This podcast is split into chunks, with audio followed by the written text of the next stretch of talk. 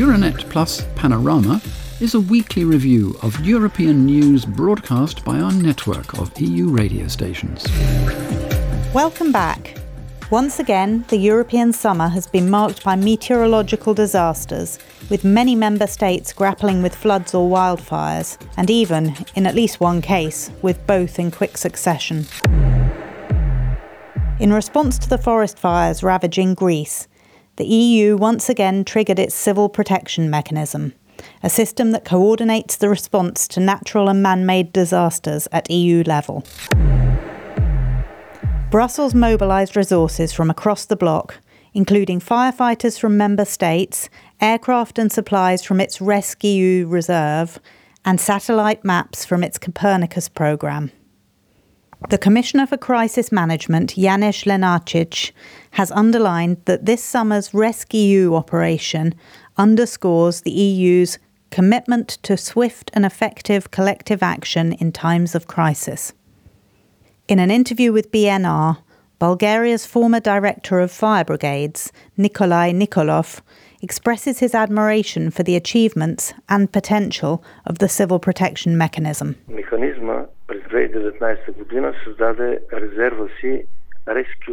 The mechanism created its RescEU reserve in 2019 this was a big result based on a major analysis in the last period when Europe was struggling with unprecedented fires in Spain and Portugal. More than 100 people died, and the mechanism had to establish a fleet of firefighting aircraft and helicopters to fight such forest fires. It acquired planes for medical evacuation, acquired additional medical equipment, and was extremely successful in terms of the COVID crisis alone. It has established the capacity to respond to chemical, biological, radiological, and nuclear incidents. To cut a long story short, the mechanism is a very serious tool of the European Union for mutual support and protection of citizens. The Commission plans to substantially expand the RescEU firefighting fleet between now and 2030. Having spent the summer grappling with the largest wildfires ever recorded in the EU and praying for rain, it seems unbelievable that Greece is now hit by a new natural disaster in the form of Storm Daniel, reports AMS.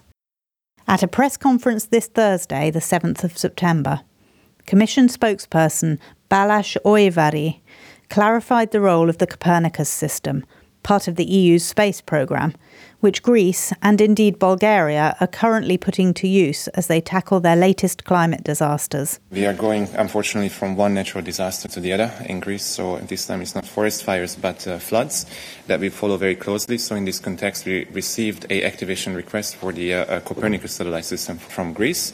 This happened two days ago, and of course we are providing some satellite images in order to allow the authorities to delineate the area affected by the floods. And I'm talking about here the region of Thessaly. And just to add, we have a similar request from Bulgaria, a country which is also uh, suffering from uh, floods. So, in this context as well, we have been providing uh, satellite images. The flooding that took place in Slovenia this month has been described, says Radio Slovenia, as the country's worst contemporary natural disaster.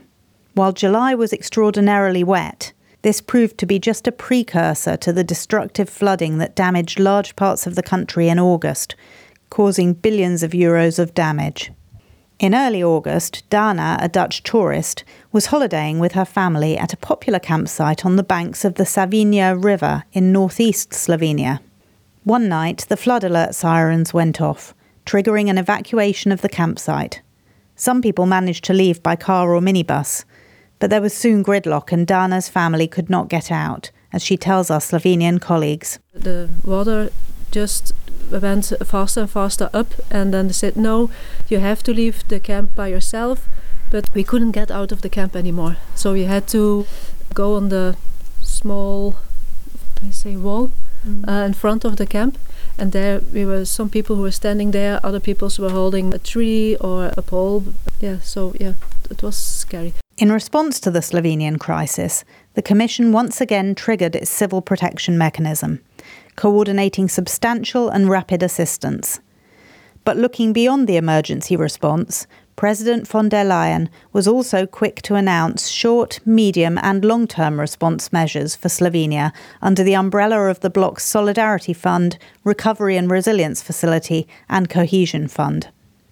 Commission spokesperson Stefan de Keersmaecker responded to a question on this point. Cohesion policy is a long term policy which uh, lays down funding support for a programming period of seven years, from 2021 to 2027.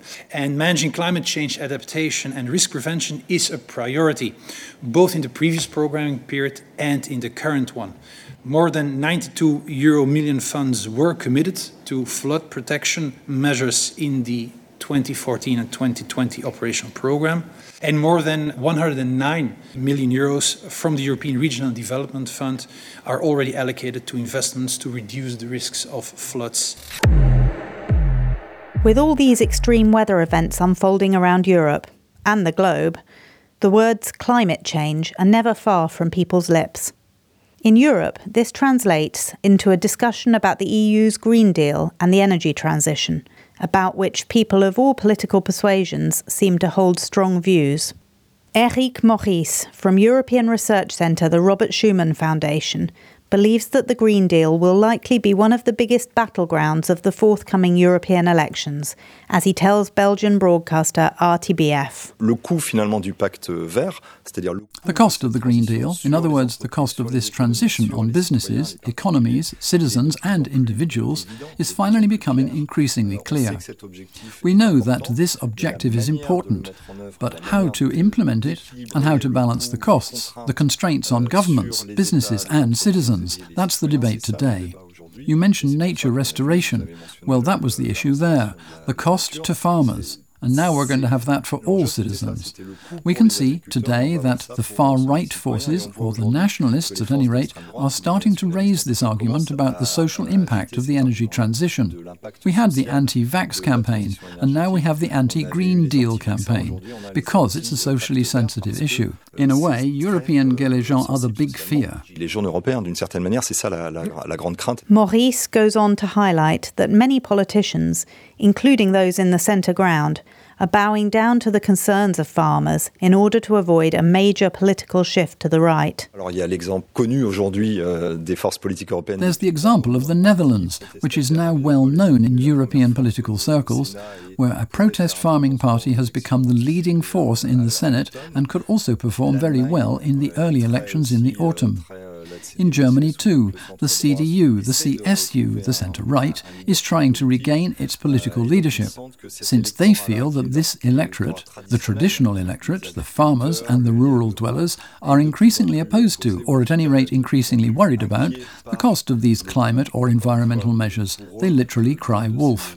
Because it's also something very concrete, when a herd is eaten by an animal, there's bound to be a demand for a political response. It is clear, as we get back to the business of politics this autumn, that these centrist parties need to come up with answers, or at least potential answers, to show the public that they're looking after them. Indeed. Faced with the increasing damage wolves are causing to livestock, Germany's Environment Minister recently stated that new solutions should be considered to support livestock farmers faced with wolf related damage. This constitutes a major shift in her position, according to German broadcaster AMS. A similar shift is taking place at EU level, as Commission Chief Ursula von der Leyen announced in a written declaration on Monday. The concentration of wolf packs in some European regions has become a real danger for livestock and potentially also for humans. I urge local and national authorities to take action where necessary. Indeed, current EU legislation already enables them to do so. In fact, the Brussels executive is considering a review of its wolf protection policy and will be collecting data to get a sense of the state of play. Thanks for listening. Join us again next week when we'll be offering our insight on what may be Ursula von der Leyen's last State of the Union address.